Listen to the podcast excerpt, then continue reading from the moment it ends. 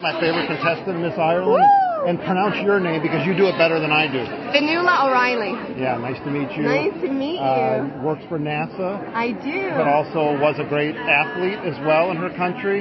So, uh, kind of talk about uh, your love of technology and NASA. How important is it for you to promote uh, what's going on at NASA, especially to other girls, young girls? Absolutely. So I work with NASA at the NASA Datanaut and as a director for the NASA Space Apps Challenge, which is the world's largest hackathon.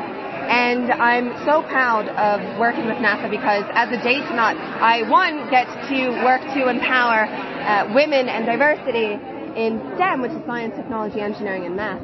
And with the Space Apps Challenge, we are actively bringing different communities from around the world scientists, technologists, engineers, but also storytellers, creatives, and students in the name of innovation so that we can solve the world's most challenging earth science and space innovation problems.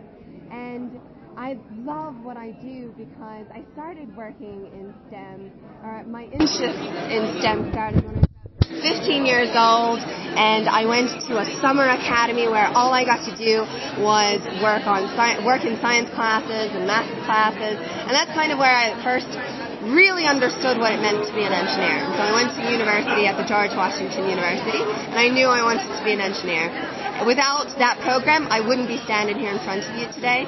So I am so passionate about the programs that I work with because I want to give uh, others opportunity in the same way that I was given that opportunity. But how important is it to get other girls interested? I, that's a big. there's a big push in this country. Important. Yes, massively important.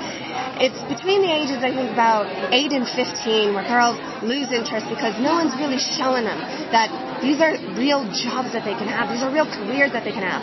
We do not have a lot of women that are working in our industry, and we have a lot of fallout in the pipeline as well. And there are a lot of different issues where we're trying to kind of fill the holes in the pipeline and bring everything together so that we have long, fulfilling, successful careers for women. We also don't have enough women that are reaching the upper echelons of their career path. And so I do a lot of work. I, I instruct, I, uh, I'm a coding instructor. I volunteer my time. I help raise funds for education.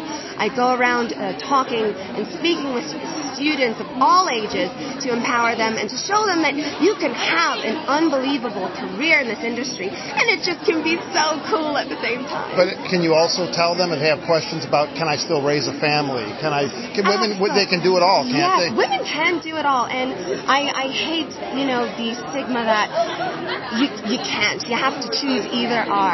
I I've been living my life melding all of my interests together. I'm here at Miss Universe. Yeah, you're living your dream. Yeah, I'm living the dream. I get to do all the things that I love, and I've made sure that I can do absolutely every aspect. I, I've been able to participate in every aspect of myself that I genuinely just enjoy.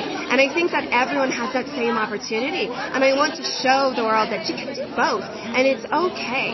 You don't have to choose as a woman. One other thing you did growing up, you said you were really involved in sports and athletics. Talk about that. Absolutely. I so I started with football, with Soccer in this country. Yeah. Yeah, yeah. I started with soccer, and then I moved into track. I, I loved soccer, but um, track and field was what I was best at. And so I grew up for years running track and field, and I'm a former junior Olympic track and field medalist.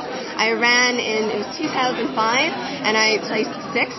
Uh, sixth, and I still have the medal. It's hanging on my mom's sure. wall. Um, and uh, let's see, it was a 4 by 800 meter relay, and we were sixth in the nation.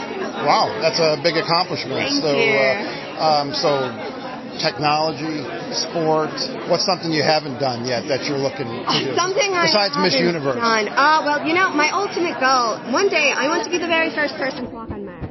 We're forward thinking, and I know that we're going to Mars next, and so I want to be there. So my goal is to become an astronaut.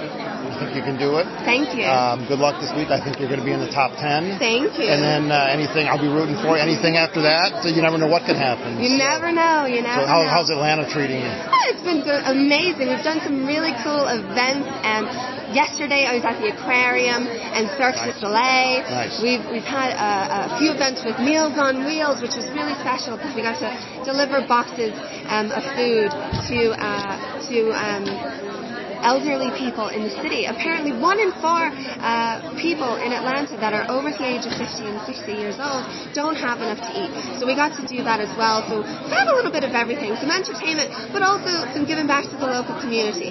Good mix. Thank you very much.